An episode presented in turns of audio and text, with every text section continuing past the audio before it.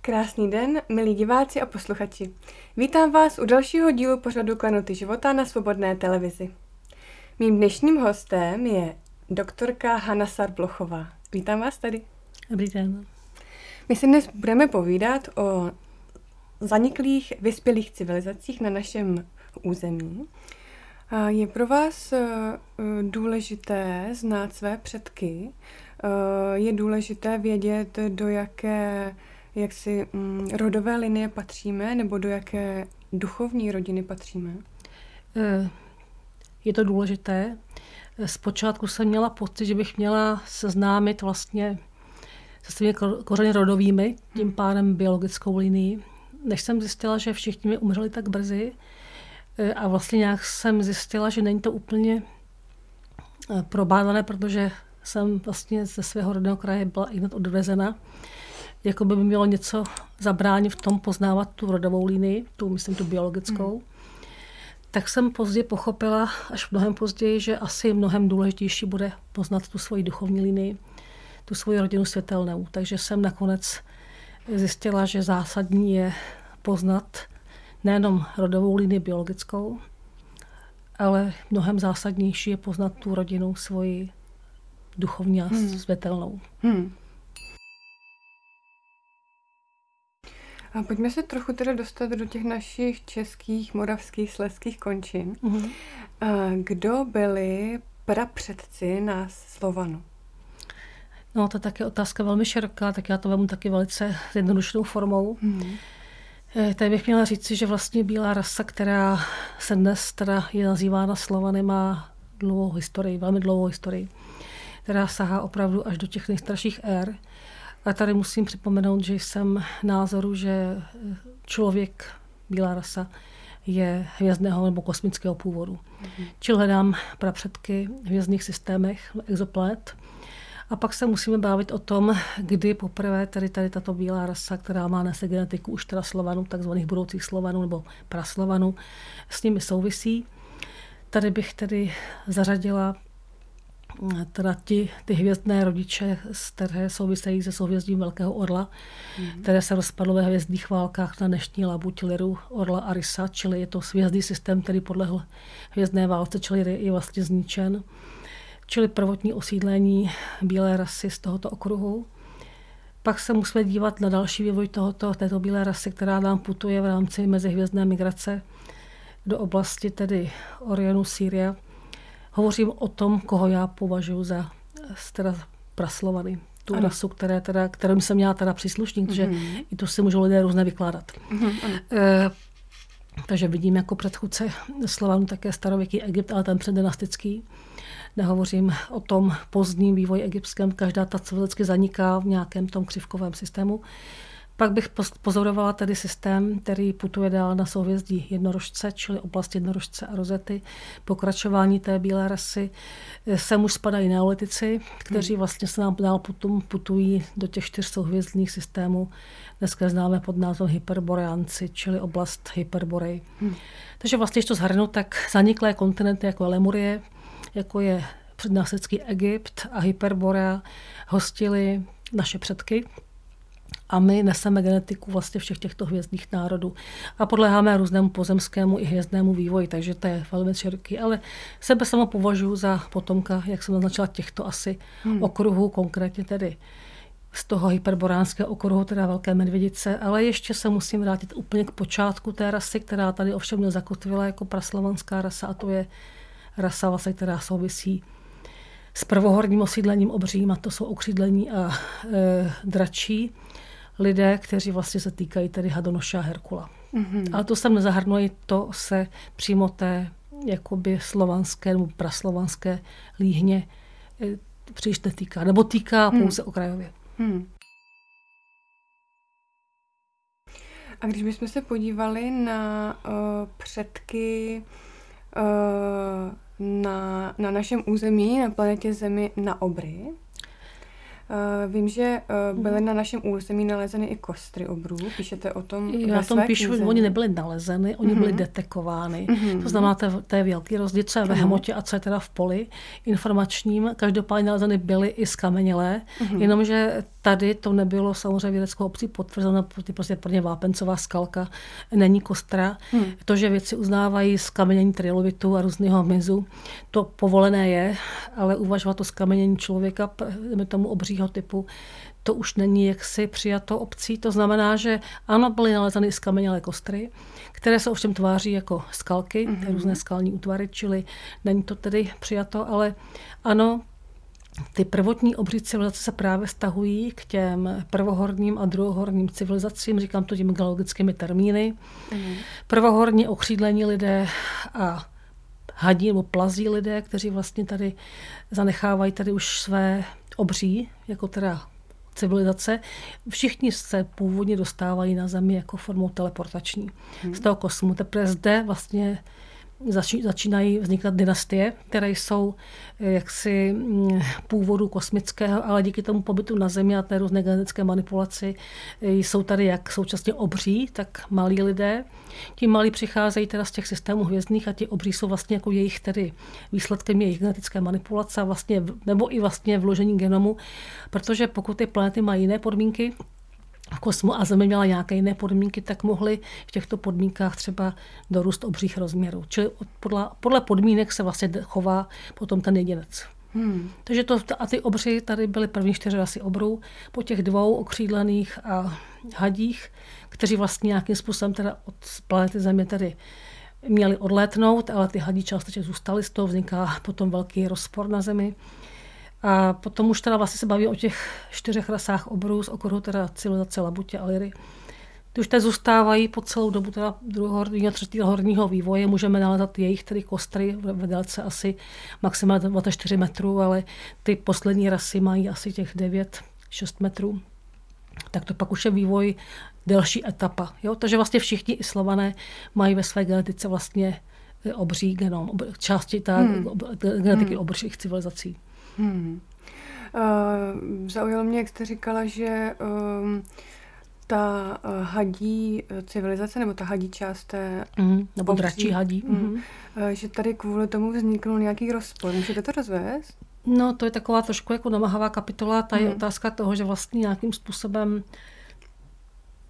rozpor vzniká v tom, že pokud tady máme ještě jako nadřazený vyšší boží plán, který se teda týká jakoby teda duchovních teda parametrů vývoje pozemské civilizace, tak v podstatě nějakým způsobem eh, bylo tady plánován trošku jiný způsob osídlení a podmínek pro život na Zemi.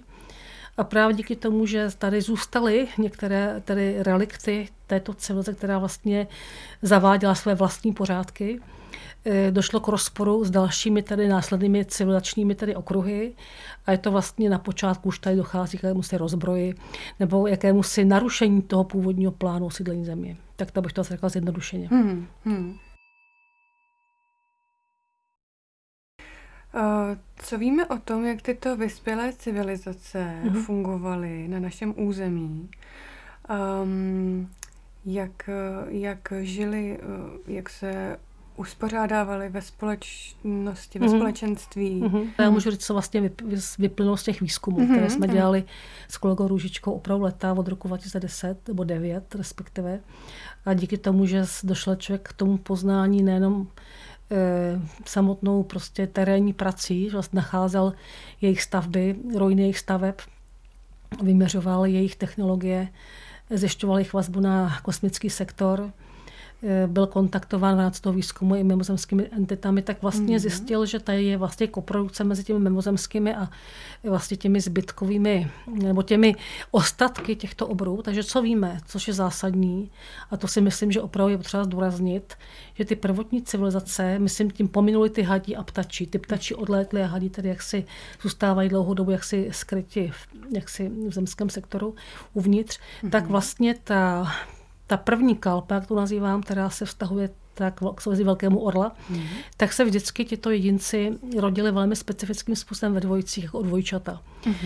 To krásně dokládá výzkum akademika Čudinova, který zkoumá potopanou Lemory v Atlantiku a tam nachází obří geoglyf, což je vlastně jakási vyrytá kresba na povrchu potopené pevniny kde má vlastně vyobrazen teda nějakého stvořitelského boha, které má tři hlaviče, to slovanského triglava.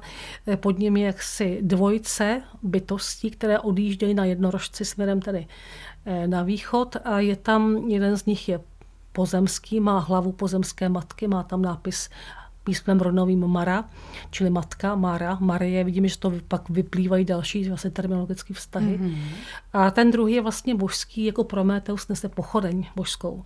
Čili vidíme, že se vlastně na Zemi rodí vždy dvojčata obří. Mm. Jeden z nich má jakoby vztah ke kosmickému sektoru a druhý k tomu pozemskému. Jakoby to byla dualita vertikální. My jsme navykli na dualitu muž-žena, pohlavní mm. dualita. Mm. Tehdy to bylo jinak.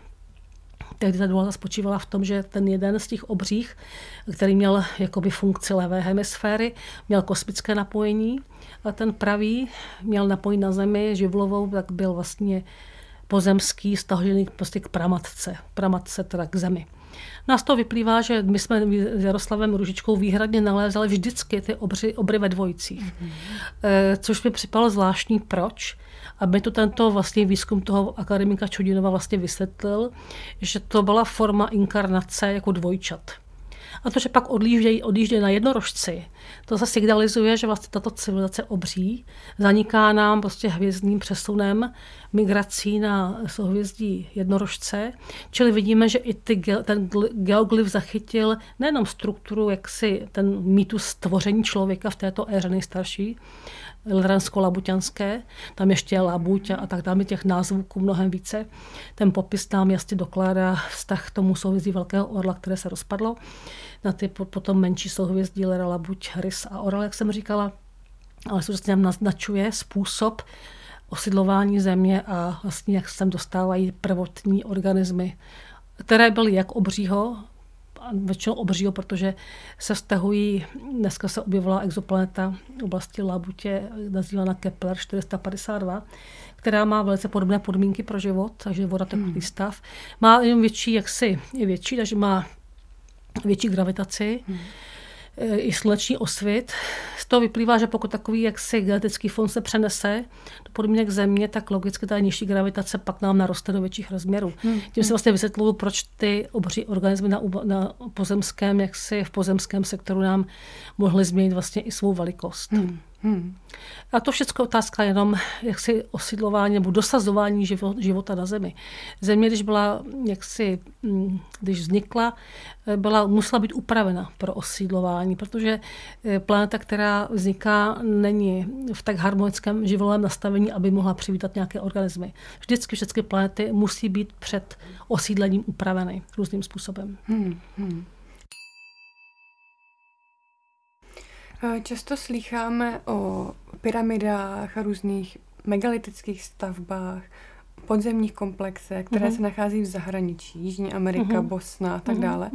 Ale my uh, máme těchto monumentů velkou řadu i na našem uh, českém, moravském, sleském ano, jaksi území. území um, které z těchto monumentů považujete vy za zásadní?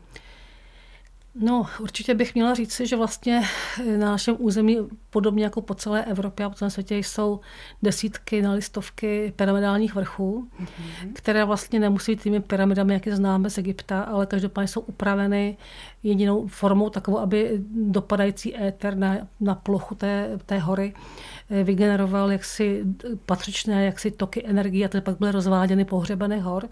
Takže když to vemu, tak u nás je obrovský systém velice rafinovaný pyramidálních vrchů, které rozvádí po celé republice eh, velice významné terestrické energie, čili posilují magnetismus s tím souvisejí i podzemní komplexy, podzemní tedy jaksi všechny jaksi různé stavby, které jsou jenom proto podzemní, že jednak teda byly budovány v rámci teda pro přežití v, při mm-hmm. kataklizmatech, ale také se podzem dostávají při těch kataklizmatech mm-hmm. těma navážkama. Mm-hmm.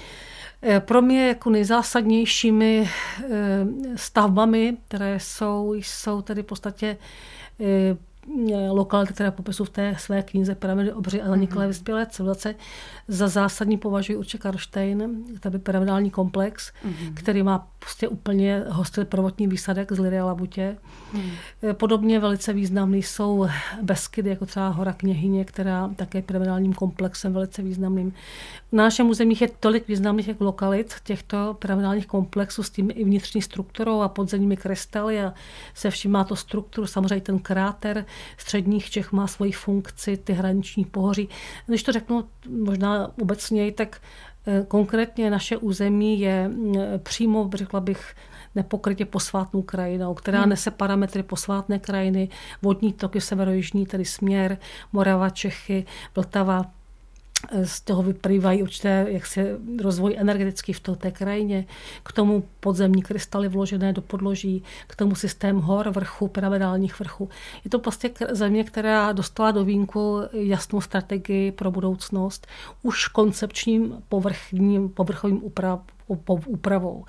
Podobně jako v Egyptě, to byla jistá forma posvátné krajiny, která měla svoji funkci v jisté době, tak, tak Čechy vlastně a Morava získali tou úpravou povrchu jako jasnou strategii pro budoucnost. Hmm. A jaká je to ta strategie? No tak je to otázka transformačního území a srdce tedy světa. Hmm. Momentálně jsme tedy vlastně spojeni s hlavní duchovní linií, vlastně, nebo s čakrami bohyně Matky Země, nebo řekla bych gáji, živé gáji. Mm-hmm. Hostíme srdeční čakru, máme vazbu na třetí oko, máme vazbu na druhou čakru, čili tři kalichy, které jsou zásadní pro vývoj jako teda té bohyně zemské, jsou s námi propojeny. Eh, to znamená, že vlastně se to celé probouzí. Eh, my máme teda, my, host, my jsme teda centrem tohoto dění, myslím tím teda na úrovni geomantický, ale i také duchovní tím pádem. Mm-hmm. A díky tomu, že nastává ta éra opravdu už bohyně, jak to říkám, že už prostě začíná opravdu vztah k té zemi jiným způsobem, než byl dosud jako teda ventilován, mm-hmm. tak potom je logické, že to srdce pro pozemšťana je zásadní čakrou. No a pokud tady spojení na třetí mm-hmm. čakru ve Skotsku, na šestou čakru, na třetí oko a na Indii eh, v Kalkatě, tak tady vlastně máme duchovní osu, která tvoří osu jdoucí přes Prahu. A vše, co jde na východ od té osy, je vlastně krajina duchovní, která by měla být transformační pro budoucnost. Až toto všechno tady zanikne ve hmotě, v tom smyslu, teda v tom dekadentním módu, dojde k obrodě k toho ten pták, Fénix, znovu stane z popela, jak to bývá opakovaně u civilizací, hmm. tak tato linie určí duchovní krajiny zastupu. Hmm. Hmm. Takže jsme na té hlavní ose a máme tu roli. Pokud to uchopíme, tak bychom měli být vlastně tady v této části hybateli pro budoucnost. Hmm. A vy jste tam už zmínila, eh, k čemu slouží pyramidy, mm-hmm. k, mhm. nějakému tomu, k nějakému tomu rozvodu toku po, hmm. pohřebené. Pyramidy mají spousta významů. Chtěla jsem se právě zeptat, jestli tam jsou i nějaké jo, další. Významů je opravdu mnoho, oni mají hmm. různé tvary. Eh, ty rozvody jsou harmonizační. To je hmm. hlavní prvotní geomanty, nebo geologické úpravy nebo geoinženýrské úpravy země sloužily k harmonizaci, hmm. ke kontrole vulkanické činnosti. Pokud měly být nasazeny zárodky, nebo teda nové obyvatelstvo a vlastně rostlinstvo a všechno zvířena, bylo potřeba vytvořit podmínky, i klimatické podmínky, čili s nějakou potřebou obal země. Bylo potřeba eh, upravit elektromagnetické vlastně toky v zemi, mm. tím pádem i stratosféru, čili to vlastně vztah vůči slunci. To všechno se vlastně na tom pracovalo opravdu geoinženýrsky. To ne, že by země vznikla, bylo to hnedka obyvatelný. Hmm. Takže ty pyramidy mají tuto harmonizační roli podle, podle toho, kde se nacházejí, si upravují. Současně mají roli vlastně geopunkturních bodů, čili zářičů, hmm. které vlastně nás spojují s těmi původními hvězdnými systémy. Čili je to taková komunikační jaksi jako antény, které nás tady drží v systému galaktickém.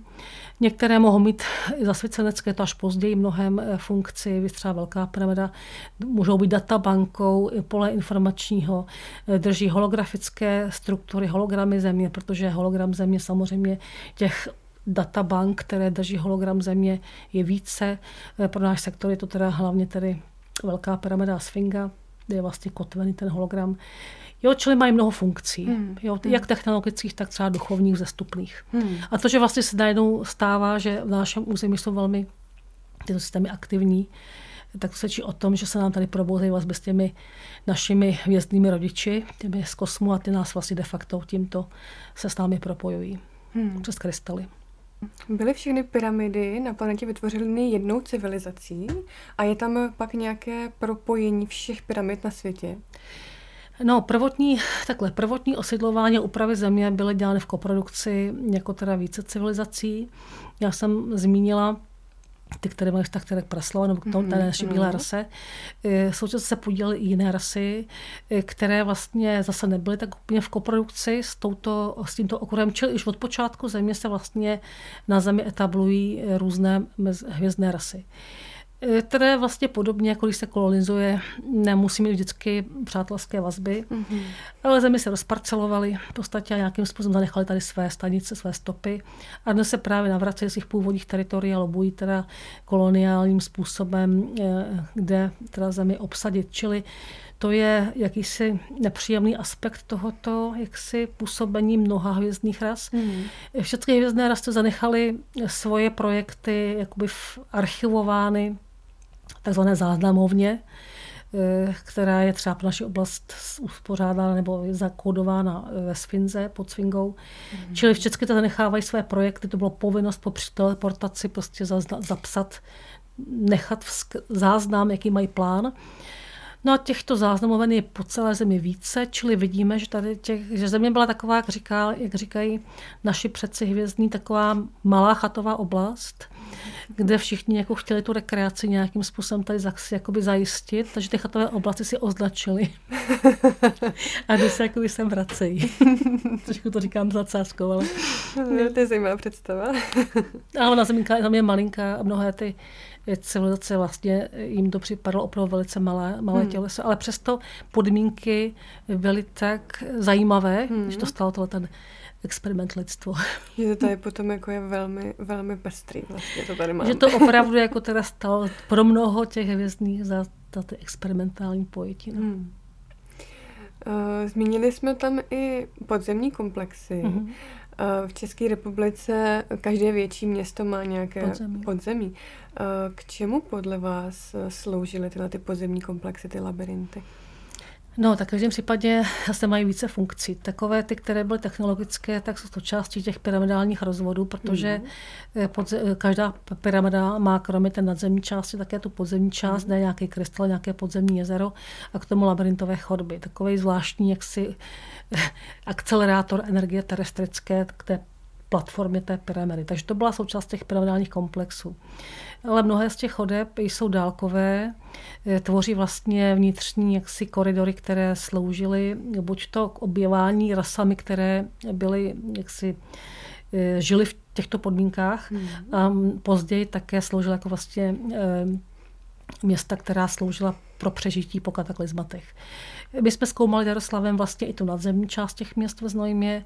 Byly k tomu doprovodné speciální liné věží a takových větracích šachet i ty naše nejkrásnější podzemí, jako je Znojemské, anebo teda i Jihlavské, ale Pražské už je zabudované, už je hodně zničené, ukazují, že tady byly i velké sály, dálkové koridory mnoho set kilometrů po celé Evropě, čili ty já vidím spojené s tou jaksi přežíváním po kataklizmatech. Hmm. Ale měly i jiné funkce. Zmiňovali jsme tady kataklizma zánik vlastně té civilizace. Mm-hmm. Jak podle vás došlo k zániku uh, civilizace na našem, na našem území? A bylo to uh, nějaká ta přírodní katastrofa? Bylo to postupné? Uh... E, řekla bych, že těch důvodů je více, vždycky, mm. jak mhm. tak bývá. Jedním z důvodů, a jako prvotních důvodů, mm. jsou hvězdné války, mm. protože v tom nejstarším módu právě ty prvotní, kteří osidlovali ty hadí a ptačí lidé, jak říkám pracovně, jenom pro mm. pracovně, eh, ty se museli, ty se navrátili ty ptačí z důvodu tedy galaktické války v jejich souhvězdí právě. Hmm. Čili opustili zemi z tohoto důsledku, aby se vrátili do své civilizace. Eh, samozřejmě hvězdné války zasahovaly i zemi, nebo vždycky byla součástí toho jaksi společenství té galaktické rodiny. Hmm. Tak to je jeden z důvodů. Podobně takhle zanikla vlastně i civilizace právě potopená Lemurie, zase důsledku hvězdné války. Ale ty hvězdné války samozřejmě se vygenerují následnou formou potom kataklizmata přírodní, protože mm. jakmile se naruší stabilita živová nebo jádra, jádra země, tak potom se dá očekávat, že se tím narušuje rovnováha a následují přírodní katastrofy. Mm. Takže ukázkou přírodní katastrofy je samozřejmě Atlantida, a hyperbora, které hmm. vznikly v důsledku tady už. Ale vždycky se tam jakoby tam nějaká část technologická, protože všechny technologie, které my užíváme na Zemi dneska, tak tady dávno už před námi byly mnohem vyspělejší a vlastně byly využívány. A my máme vlastně hluboko v zemi jako si uložené, že jo? takže hmm. když jsme dělali výzkumy podloží, tak jsem samozřejmě zjistila, že mnoho kosmických jako základen, které tady jsou a jsou dneska funkční hmm. a rezonují. Takže řekla bych, že to je taková spolupráce Eh, lidské nebo kosmické ruky, která narušuje rovnováhu na Zemi. Hmm. Není to jen otázka pozemšťanství, pozem těch prostě potomků, ale bohužel často to právě bylo vygenerováno tou hvězdnou válkou, protože v galaxii se neustále jako na Zemi. Hmm. Já to říkám, bojuje. Hmm. Um, říká se, že většinou, když dojde k takovému velkému kataklizmatu, mm-hmm. tak mhm. to nespáchne všechny členy toho společenství, a říká se, že někdy část, eh, dejme tomu nějací mistři, eh, můžou převibrovat někam do jiného času, jiného prostoru. Myslíte, že, že to byl i tento případ? Eh, tak byly tady celkem čtyři kataklizmata, která byla, některá z nich byla globální, takže někdo mm-hmm. přežil ve hmotě. Byly, musely být znovu nasazeny všechny organismy právě, ale byly, byly mm-hmm. možné možnosti vlastně uniknout na kosmické rampy a nebo jaksi do teleportaci samozřejmě, a nebo tady do e, vnitřní země, nebo do toho podzemního sektoru. Mm-hmm. Technologie byly k tomu. A ta, to opouštění tohoto sektoru dimenzionálního e, formou mistrovskou se týkalo pouze pár jedinců. To mm. bych asi jako pro neviděla konkrétní mm. E, takže i teď nás vlastně čeká jaksi cesta nějakou formou, jak se teda vyrovnat s touto se blížící katastrofou.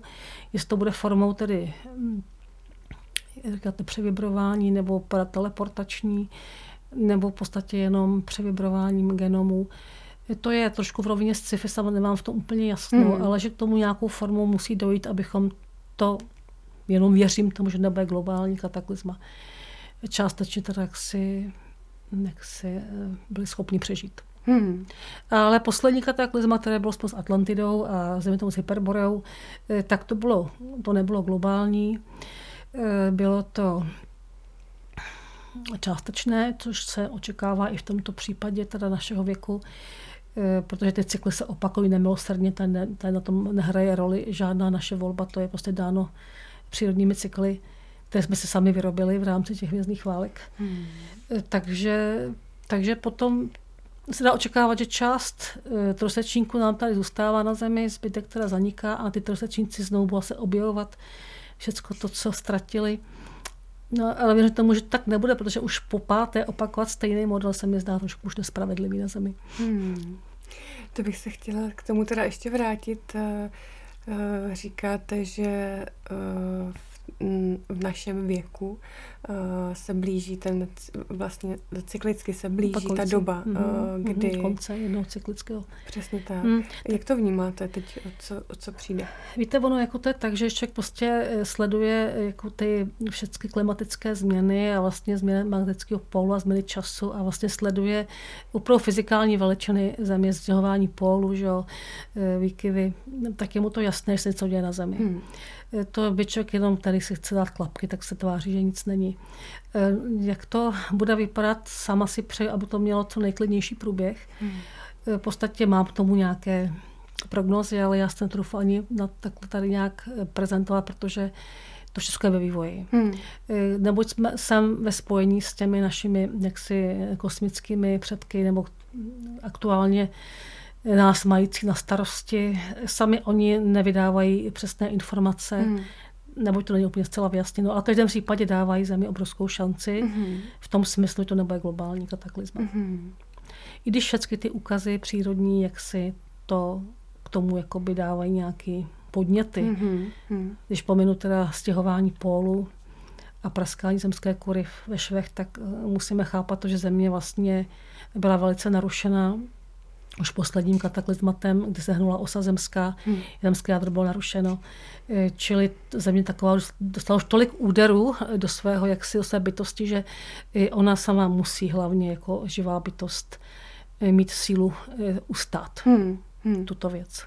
Takže já přeju hlavně hodně sil Gáje, protože my jsme jimi dětmi a věřím tomu, že s ní potom někteří z nás, nebo nějaká část přežije. Hmm. Je to tedy na jednotlivcích, to, aby jsme uh, prošli? No je to otázka eh, vývojová, duchovní vývojová. Ten, kdo nějakým způsobem zřejmě ulpí v té materii a nepřijme tu duchovní sféru jako vývojovou, že, že je nadřazena, tak bude mít mnohem horší podmínky pro případnou transformaci nebo přechod, nebo jak to nazvat. A můžeme počítat s tím, že i ve hmotě vlastně ta věc zaniká, protože duše neprozřelá ani vlastně nechápe vývoj a hmm. nemá šanci ho vlastně správně nasměrovat. Hmm. V letošním roce vám vyšla již šestá kniha, pokud se nemýlím, mm-hmm. s názvem Strážkyně paměti. Mm-hmm. Uh, některá témata, která jsme tady probírali, tak jsou součástí. Tak jsou tam, ano. Um, uh, zdá se mi, že uh, je tato kniha v něčem jiná, než byly ty předchozí. Eh, vnímám tam, eh, že jste poprvé pustila čtenáře eh, ve větší míře do svého vlastního příběhu. Mm. Jaké to pro vás je, nebo jaké to bylo při psaní té knihy, takhle mm. otevřít brány svého života veřejnosti? No, to teda bylo velmi těžké, když to hmm. řeknu, protože jsem vždycky eh, se snažila popisovat ty děje, jak jsem, jakoby, ať dělám, co dělám pořád, když se pohybuji v této oblasti, jsem jako taková, mám to, mám to paradigma vědecký, snažím se ty věci dokládat, když třeba to je stahování koronek, snažím se být věcná, snažím se vlastně do toho nevtahovat nějaké subjektivní prožitky, protože to je vždycky jenom zavádějící svým způsobem. Hmm. Takže veškeré knihy byly psány spíš popisným, ale samozřejmě velice subjektivním prožitým způsobem. Hmm. Tady jsem dostala pokyn, že bych měla jít z kůží na trh, jak říkám, to znamená, že mě přeci požádali, že to, takhle to musí být teď a že takhle to bude přijato nejlépe, ta forma sdělení, protože když člověk ukáže svůj jako nějaký prožitek na své prostě svůj příběh, tak to bude mnohem přijatelnější, než to byl popis jako v třetí osobě. Hmm. Tak jsem teda tuto roli přijala. Ale bylo to na velké naléhání, se musím přiznat. Jako hmm. Ty přeci nehmotní se snažili jako i mě do toho nasměrovat různými fakt nádhernými odpověďmi a vlastně i tu identitu mi umožnili pochopit svou. Tak pak jsem do toho šla. Hmm. Ale stejně, když ta knížka vyšla a teďka začala být rozprodávána ve velkých počtech, tak jsem si říkala, jestli to nebylo moc. Mm-hmm. ale nalitu toho samozřejmě. Hmm. Eh, zmiňovala jste uh, v průběhu rozhovoru krystaly mm. a um, ona vlastně, ta kniha popisuje cestu duhy, mm-hmm. která s krystaly souvisí. Mohla byste mm-hmm. něco říct k tomuhle tématu? No, tak to bylo to hlavní, proč jsem jaksi s tímhletím teda vyrukovala, protože uh, Eh, jsem musela pochopit, co znamená, že jsem nastoupila cestu duhy. Protože bylo mi mhm. řečeno, eh, jako teda tvoje duše se musí prostě porovnat s tím, že je strujkyní cesty duhy. Symbolicky řečeno velice květnatě, nebo spíš tak jako tak podobenstvím. Mm-hmm. A protože jsem jako moc nechápala, co tím chtějí teda přeci a mistři říct, tak jsem začala tu věc zkoumat jako neře vědecky. Začala jsem se dívat, tak se rozkládají prostě světlo bílé na krystalech, na těch hranolech. Že? Mm-hmm. Pak jsem studovala, jaký jsou heraldické znaky tedy různých našich rodů, duchovních, hlavně rodů růže. Začala jsem chápat vlastně symboliku barev a symboliku teda duhy. Neboť duha je vlastně nějak nadzemská část polokruh a pak i vnitřní duha zemská, která je tvořena krystaly právě. Ty mm-hmm. krystaly mají vnitřní světlo. No když jsem zjistila, že naše země vlastně jaksi eh, osazená specifickým jaksi komplexem krystalů, které vytvářejí vnitřní duhu, tak mi došlo, že aby došlo vlastně k jakoby osvobození, odhalení nebo e, uvolnění cesty duhy, e, tak je potřeba pochopit význam krystalů, pro jak, jak to bylo velmi těžké vysvětlit jako takhle, hmm. na, na, na to, takhle narychlo na kameru, protože inkarnace duše lidských se děje na úrovni v podstatě nějakého, nějaké strategie pro každou planetu. A toto je vlastně cesta pro inkarnaci duše, nebo duha je klasicky šesti škálová a sedmá je ta hmm. výsledná škála, čili naše civilizace pozemská je vlastně postavena na čísle šest a sedmička přestupná. A ta duha nám vlastně ukazuje rozklad a zase souzvuk nebo sou skládání bílého světla, které vlastně symbolizuje formu inkarnace našich duší. Hmm. Či cesta duhy je cesta inkarnace duší do na zemi. A ta cesta duhy, pokud je pochopena správně, tak to znamená, že pokud pochopíme cestu duhy jako duši, jsme schopni i se spojit s krystaly vnitřními, čili těmi zemskými, neboť v nás jsou také krystaly, Srdce člověka má srdeční krystal, který rezonuje s těmito vlastně krystalovými struktury. A takový člověk, pokud se je schopen vyladit na duhu, a na tu systémovou krystalovou odezvu ve vnitřní zemi, tak je vlastně přímo napojen na božství. Čili to je vývoj člověka, aby pochopil, že rozklad a skládání bílého světla a inkarnace člověka na zemi je způsob, jak se sem inkarnovat, ale jak se navrátit zpátky k Bohu, symbolice nebo k bohyň, tak božství vnitřnímu, hmm. je otázka rezonance srdečního krystalu s duhou, jak krystalovou v zemi, tak venkovní na zemi, čili spojení kosmu a země.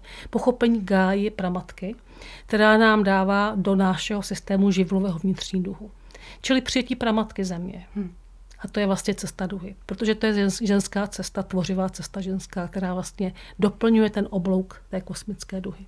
Hmm. Tak to jsem musela pochopit. Zní to krásně. Hmm.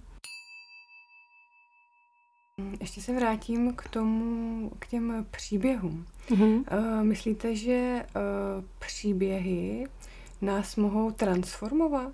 A co je to, uh, co je to, to transformační na těch mm. příbězích? Mm. Je to to, že člověk se stotožní s něčím, nebo že si sám rozpomene? Mm. Hezká otázka. Určitě si myslím, že příběhy, všechny národy měly mýty a do těch mýtů zakódovali vlastně poselství. A to poselství vlastně je vzkaz pro duši. To už není vzkaz pro náš mozek ani pro naše antény. Je to vzkaz pro duši, která se, jak říkáte, buď to rozpomene, mm. anebo si uvědomí, že stejný příběh zná ale že to není jako rozpomenutí se, ale že to je vlastně prožitek hluboký, že, ten, hmm. že v tom příběhu je prožitek emoční, ano, případně mentální, který v té duši toho dalšího člověka uvolní jakési blokády, programy, které ho blokují třeba, které mu ne, znemožňují nastoupit cestu. Je to vlastně jakýsi moment iniciační. Takže příběhy přinášejí motivy iniciace a také ta, pak za to dáme transformace. Bez iniciace nemůže být transformace. Hmm. Čili pokud já neudělám, aha, tak nemohu být nikdy jaksi transformována. Nikdo mi nemůže to nastolit jako nějakou terapii. To musím já udělat zevnitř. Takže hmm. příběhy jsou velmi důležité, protože jako pohádky to je stejný. Hmm. Na tom se vlastně rodí uvědomění duše a jedině duchovní vývoj má smysl v dnešní době. Vše hmm. ostatní je technologie. Hmm. A to je vlastně to, Eh, proč eh, máme jako lidi hrozně rádi ty příběhy, že jo? ať už pohádky právě nebo, nebo různé příběhy. Ty příběhy ale musí být falešné.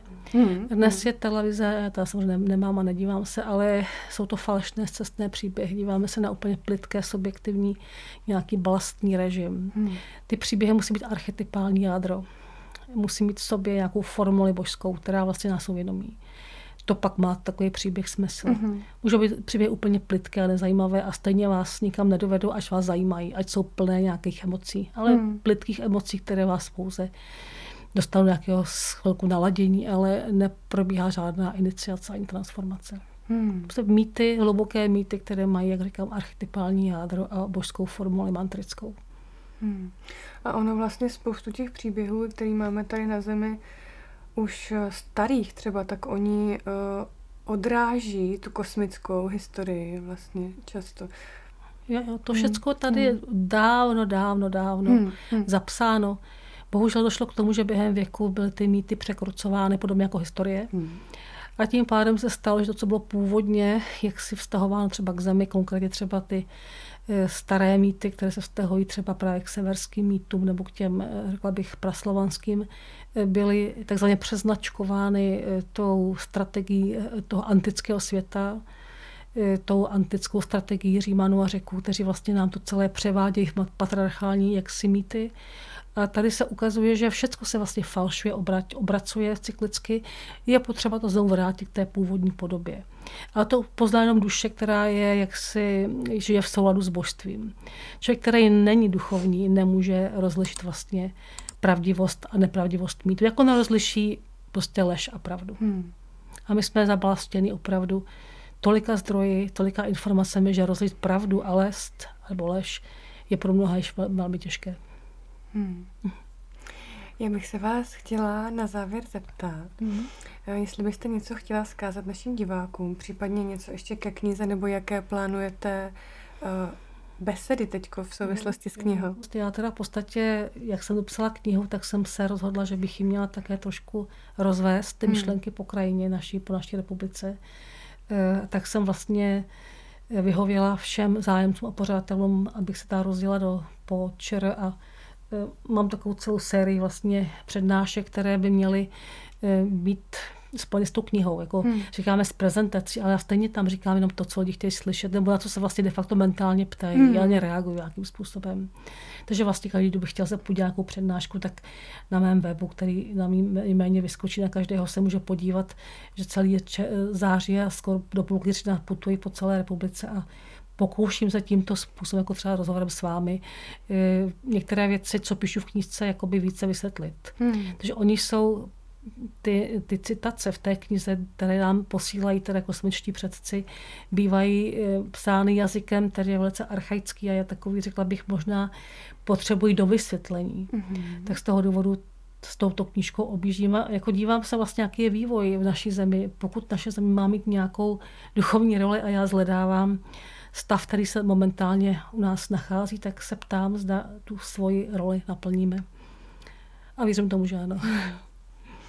Já taky věřím. Když tak tím nevypadá. Zatím ne. tak jo, tak já vám moc krát děkuji za rozhovor, že jste přijela, mm. že jste mhm. si udělala na, na, na nás čas. Já děkuji za pozvání, mm. co vám daří. A s vámi, milí diváci, se vidíme zase příště u dalšího dílu Klenotů života. Děkujeme za sledování a sdílení tohoto pořadu na sociálních sítích. Dole pod videem můžete kliknout na tlačítko odebírat, abyste eh, věděli o dalším díle, který pro vás připravíme. Rádi si také přečteme váš komentář k tomuto rozhovoru. Mějte krásné dny.